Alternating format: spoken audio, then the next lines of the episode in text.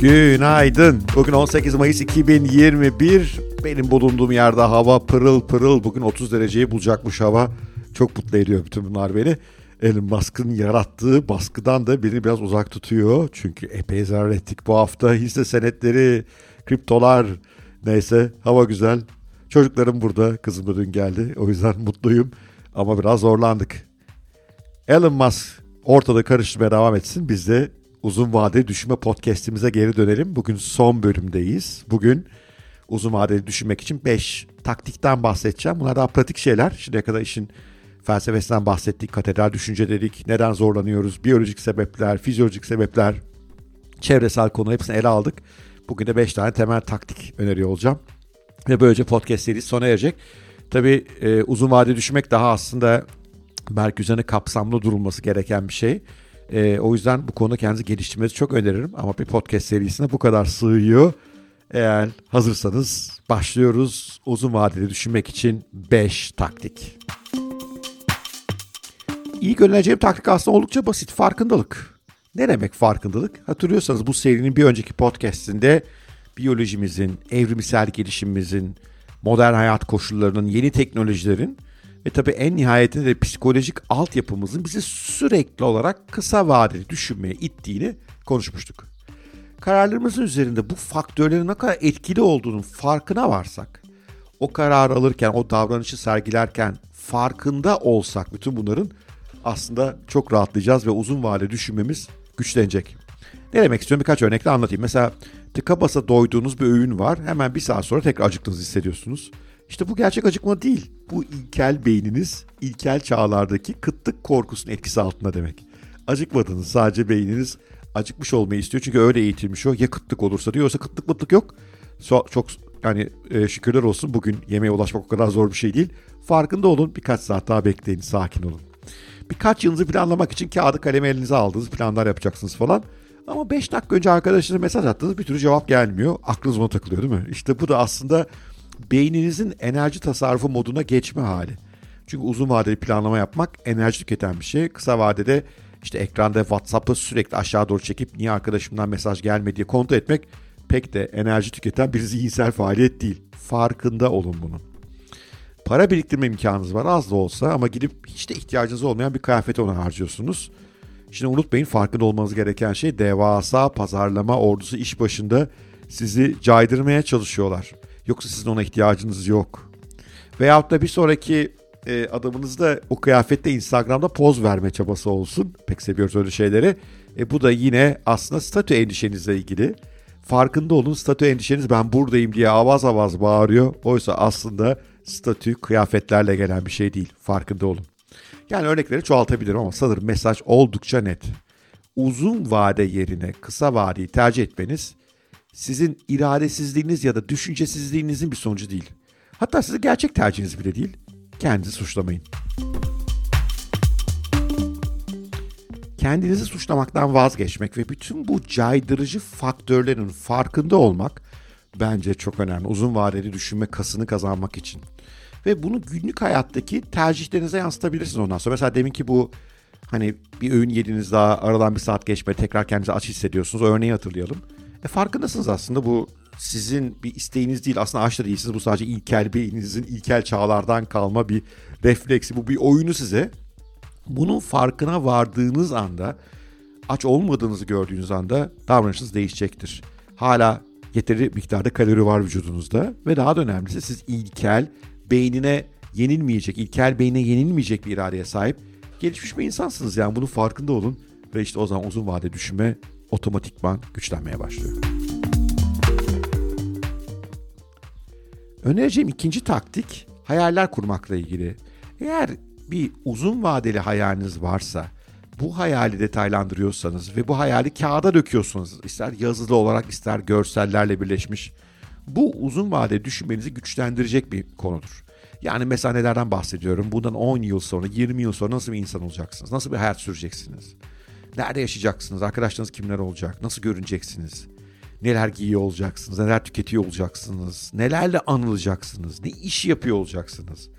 Veya biraz daha detaya girecek olursak belki nasıl anılıyor olacaksınız? Hangi eserleri, ürünleri ortaya koymuş olacaksınız? Nasıl girişimler yaratmış olacaksınız? Yani bütün bunun hayallerini kurmalısınız. Ve buna sadece hayal kurmakla yetinmeyip mutlaka kağıda dökmelisiniz. Ve o kağıda döktüğünüz hayalleri sık sık ziyaret etmelisiniz. Bu ziyaretler bazen sırf bakmak, tekrar okumak şeklinde olabilir. Bazen de günlük davranışlarınızın, o günkü davranışlarınızın bu uzun vadeli hayalle ilgisinin olup olmadığını, oraya doğru sizi götürüp götürmediğini kontrol etmek için olabilir. İşte bu sayede günlük davranışlarınızla uzun vadeli hayalleriniz arasında bir köprü kurmuş olursunuz. Artık bunlar birbirine kopuk şeyler olmazlar. Ve beyniniz bir süre sonra ister istemez o anki bir davranışınız veya kararınızın sizi uzun vadedeki hayallerinize götürüp götürmediğini sorgulamaya başlar. Ve bu da işte süper bir başlangıç olur uzun vadeye düşmek için. Üçüncü önerim tutku duyduğunuz şeylere odaklanmak. Yani bu çok önemli bence. Çünkü uzun vadeli hedefler zorlar. Oraya yürümek zor. İlk günlerde zaten pek bir şey de kazanmıyorsunuz. Oraya doğru yürüdüğünüzü bile hissetmiyorsunuz. Sıkılıyorsunuz. Beynimiz de buna uygun değil. Beyin hep kısa vadeli ödül peşinde, hatırlayın, daha evvel bahsettik. Ama eğer tutku duyduğunuz, zevk aldığınız bir şey yapıyorsanız ihtimal o ki kendinizi fazla zorlamadan uzun vadeli hedefinize doğru yürümeye başlıyorsunuz. Oysa İşinizi sevmiyorsanız, o an yaptığınız, ilgilendiğiniz şeyden pek haz almıyorsanız o uzun vadeli mücadeleyi daha da zor hale getiriyor. Mesela bedensel gelişiminiz için spor salonuna gitmek önemli, belli. Ama ondan nefret ediyor olabilirsiniz. Mesela ben nefret ediyorum. O zaman yürüyüş yapın. Mesela yürüyüş seviyorsunuz. Bisiklete binin. Neyi seviyorsanız ya onu yapın. Veya kişisel gelişiminiz için kitap okumak belki size çok zor geliyor olabilir. O zaman podcast dinleyin. Çok daha kolay yapılabilir ki bir sürü benimki gibi müthiş podcast var. Mesleğinizi veya çalışma ortamınızı sevmiyorsanız bunları değiştirebilirsiniz. Diyeceksiniz hocam ya öyle kolay mı iş bulmak? Zor. Eğer değiştiremiyorsanız o halde ileride seveceğiniz bir işe dönüşebilecek bir hobi edinin ve artan zamanlarınızda eve gittiğinizde onunla ilgilenin. Televizyon karşısında vakit tüketmek yerine belki bu bir süre sonra bir işe dönüşecek. Yani uzun vadeli başarıya ulaşmak için sürekli kendinizle savaşmak, kısa vadeli isteklerinizi savaşmak zorunda değilsiniz. Eğer biraz akıllıca düşünüp tutku duyduğunuz zevk aldığınız alanlara yönelirseniz bu iş çok daha kolay hale gelecek. Dördüncü taktikse önerimi üçüncüyle aslında çok alakalı. Burada diyorum ki ilk adımlarınız kolay olsun. Yani eğer uzun vadede size yarar getirecek şeyleri kısa vadede fazla acı çekmeden geliştirmenin, böyle alışkanlıklar geliştirmenin, böyle beceriler geliştirmenin bir yolu varsa daha iyi olmaz mı? Yani illa kendimizi öldüreceğiz diye bir şey yok. Hatta belki zevk bile alabiliriz. Diyelim ki kitap okumak istiyorsunuz. Kitap okuma alışkanlığı kazanmanın uzun vadede sizi çok iyi bir yere götüreceğine inanıyorsunuz. Ama çok zorlanıyorsunuz. İşte önce klasikleri deniyorsunuz. Atıyorum önemli iş kitaplarını okuyorsunuz ve sıkılıyorsunuz bunlardan. Yapmayın o zaman. Çünkü sıkılmak en kötüsü. Sıkılınca yapmayacaksınız. Kendinizi zorlamayın. Zevk aldığınız kitaplara yönelin. Bu kadar basit. Yani tabii ki klasikleri okumak, önemli düşünülen eserleri incelemek esas amaç. Çünkü onlar geliştirici ama yani bunlar size zor geliyorsa, keyif vermiyorsa o zaman zevk aldığınız kitaplardan başlamakta fayda var. Resimli kitaplarla başlayın, macera romanlarıyla başlayın, mizah kitaplarıyla başlayın. Her ne tür kitap seçerseniz seçin, okumaktan keyif aldığınız ve sizi böyle acılı deneyimlerle değil de mutlu olduğunuz deneyimlerle buluşturan şeyler yapın. Çünkü böylece beyniniz yavaş yavaş aslında kitap okumayı öğrenmeye başlıyor ve insanoğlu gelişmek isteyen bir varlık. Çok büyük ihtimalle bu tip basit, hafif eserlerle başlayan okuma maceranız bir süre sonra daha zorlu, daha karmaşık metinleri arzulamaya başlayacak. Ve böylece zaman içerisinde sizi geliştiren ve hayatınızı gerçek anlamda zenginleştiren kaliteli kitaplara doğru yönleneceksiniz. Bu pratik metodu kazanmak istediğiniz her alışkanlığa taşıyabilirsiniz. Kolaydan başlayın. Zorlaştırın. Günde 20.000 adım yürümeniz mi gerekiyor? Ya ilk 1.000 adımını bugün atın, değil mi? Böylece yola çıkmış oluyoruz. Basit başlayın, sonra büyütün. Bu yine uzun vade düşünmek için iyi bir yolculuk. 5. taktiğimizin ismi gürültüyü susturun. Denemek, gürültü susturmak. Bence bu madde çok önemli bu arada. Yani hani diyorlar ya bu çok önemli burası diye, burası çok önemli. Dış dünya bizi kısa vade tuzaklarına düşürmek için acayip çabalıyor. Ellerinde çok kuvvetli silahlar var işte. Sosyal medyalar var, televizyon var, radyolar var. Onun dışında etrafımızdaki insanlar var. Onlar da bizi sürekli uzun vade yerine kısa vadeye yönlendiriyorlar. Ya ben bugün gidip spor yapmam lazım. Ya boş ver gel akşam bir dizi seyredelim beraber gibi. Bir yandan da hedeflerimize olan inancımızı, kararlılığımızı sarsacak yorumlarda da bulunabiliyorlar. Ya deli misin, uğraşılır mı onun için falan diyorlar. Bir de günlük işler de çok zamanımızı ve enerjimizi tüketiyorlar. Pek zamanımız kalmıyor. İşte bunlara ben hep gürültü diyorum. Ve uzun vadede düşmek istiyorsanız bu gürültü kaynaklarını susturmalısınız. En azından zaman zaman susturmalısınız.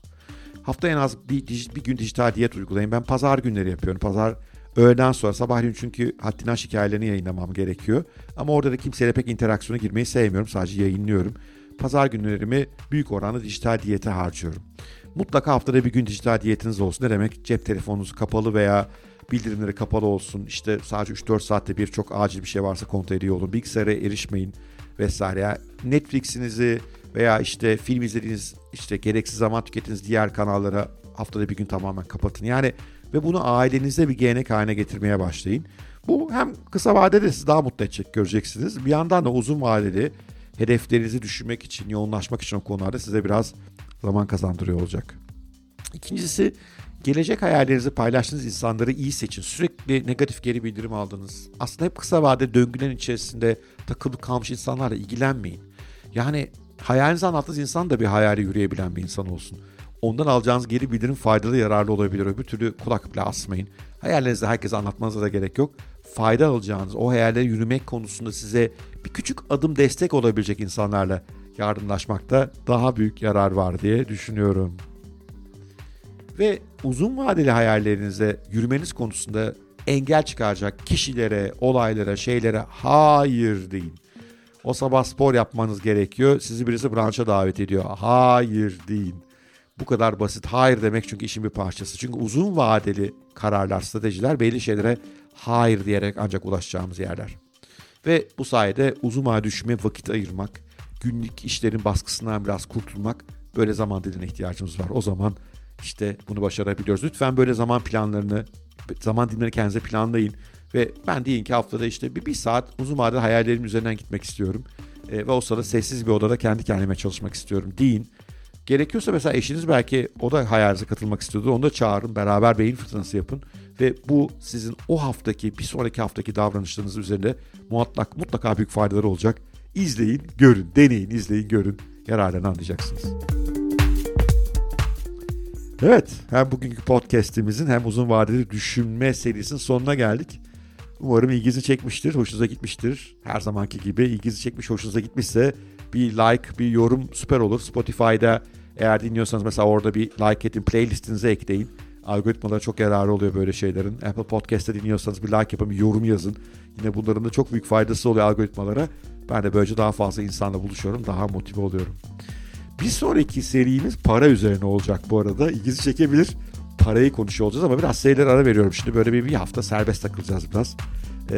Hem günlük olaylar hem çeşitli gelişim önerilerim olacak farklı alanlarda. Sonra bu bir hafta belki 2 hafta öyle sürer. Ondan sonra para konusuna dönüyor olacağız. Para konusunda sorularınız varsa şimdiden aşağıdaki iletişim adresim olan haddinaş@özkent.co'ya linki aşağıda ulaşın, oraya yollayın sorularınızı, parayla ilgili sorunlarınızı. Onları da o serinin içine almaya çalışıyor olacağım. Sevgiyle kalın, hoşça kalın. Harika bir gün olsun. Görüşmek üzere.